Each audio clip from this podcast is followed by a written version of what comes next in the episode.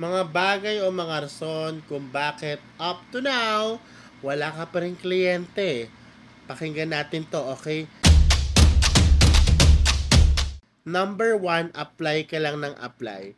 Apply ka lang ng apply na parang raffle draw, sis, na inuubos mo yung connects ata ng Upwork, inuubos mo yung 10 allowable applications sa Online Jobs PH, send ka lang ng send ng portfolio sa mga kung ano-anong clients. May nagsabi pa na naka 100 na akong application, wala pa yung kliyente. That's the problem. We just keep on applying. Pero, alam mo ba kung ano ina-applyan mo? Okay? Yung, yung pag-apply mo ba is personalized based sa job description ng about in-applyan mo? Alam mo ba kung anong service na ipoprovide mo? Are you skilled for that service? or suntok sa buwan, baka lang ma, the more entries I send, the more chances of winning. It doesn't work that way. Talagang the-deadmahin ka na. Oo, the-deadmahin ka lang dyan. Okay. Number two is because hindi mo alam kung ano ang kaya mong iserve sa client mo. No? Naakit ka lang sa idea of freelancing kasi naro-romanticize siya because of the six-figure earning, kung anong kaya mo ipundar, pero sa totoo dyan, hindi ka pa skilled for this hindi ka na skilled, hindi mo pa alam kung anong pwede mong i-offer sa kliyente mo. 'Di ba? Um, you're not kung kasi kung hindi clear sa iyo kung anong pwede mong i-offer sa kliyente mo, paano magiging clear ang kliyente sa pagtanggap sa iyo? 'Di ba?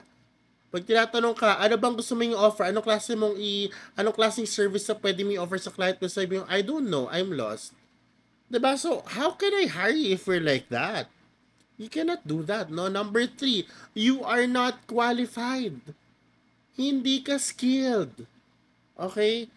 Pasok ka ng pasok, akala mo trabaho lang, pero this freelancing is actually a business. No? You have to be a, you have to specialize on something.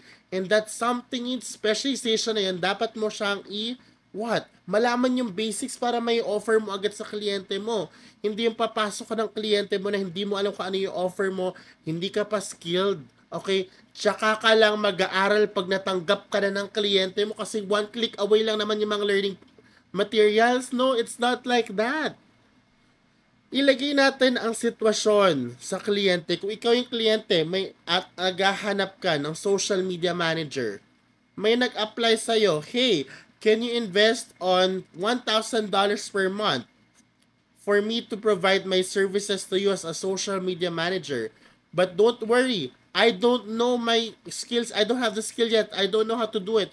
But I will. Rest assured, if you give me the money, I will learn it through Google. And I will apply and I will practice. Eh, it doesn't work that way. Would you accept that person? No.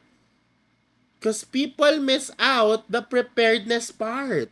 You do not prepare after the application. You prepare before you apply.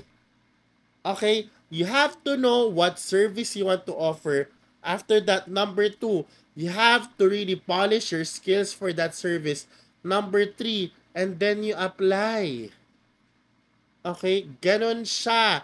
You prepare first, you apply, and then you provide the service. You serve.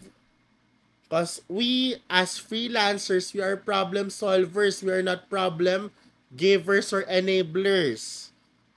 Okay? Yan tayo.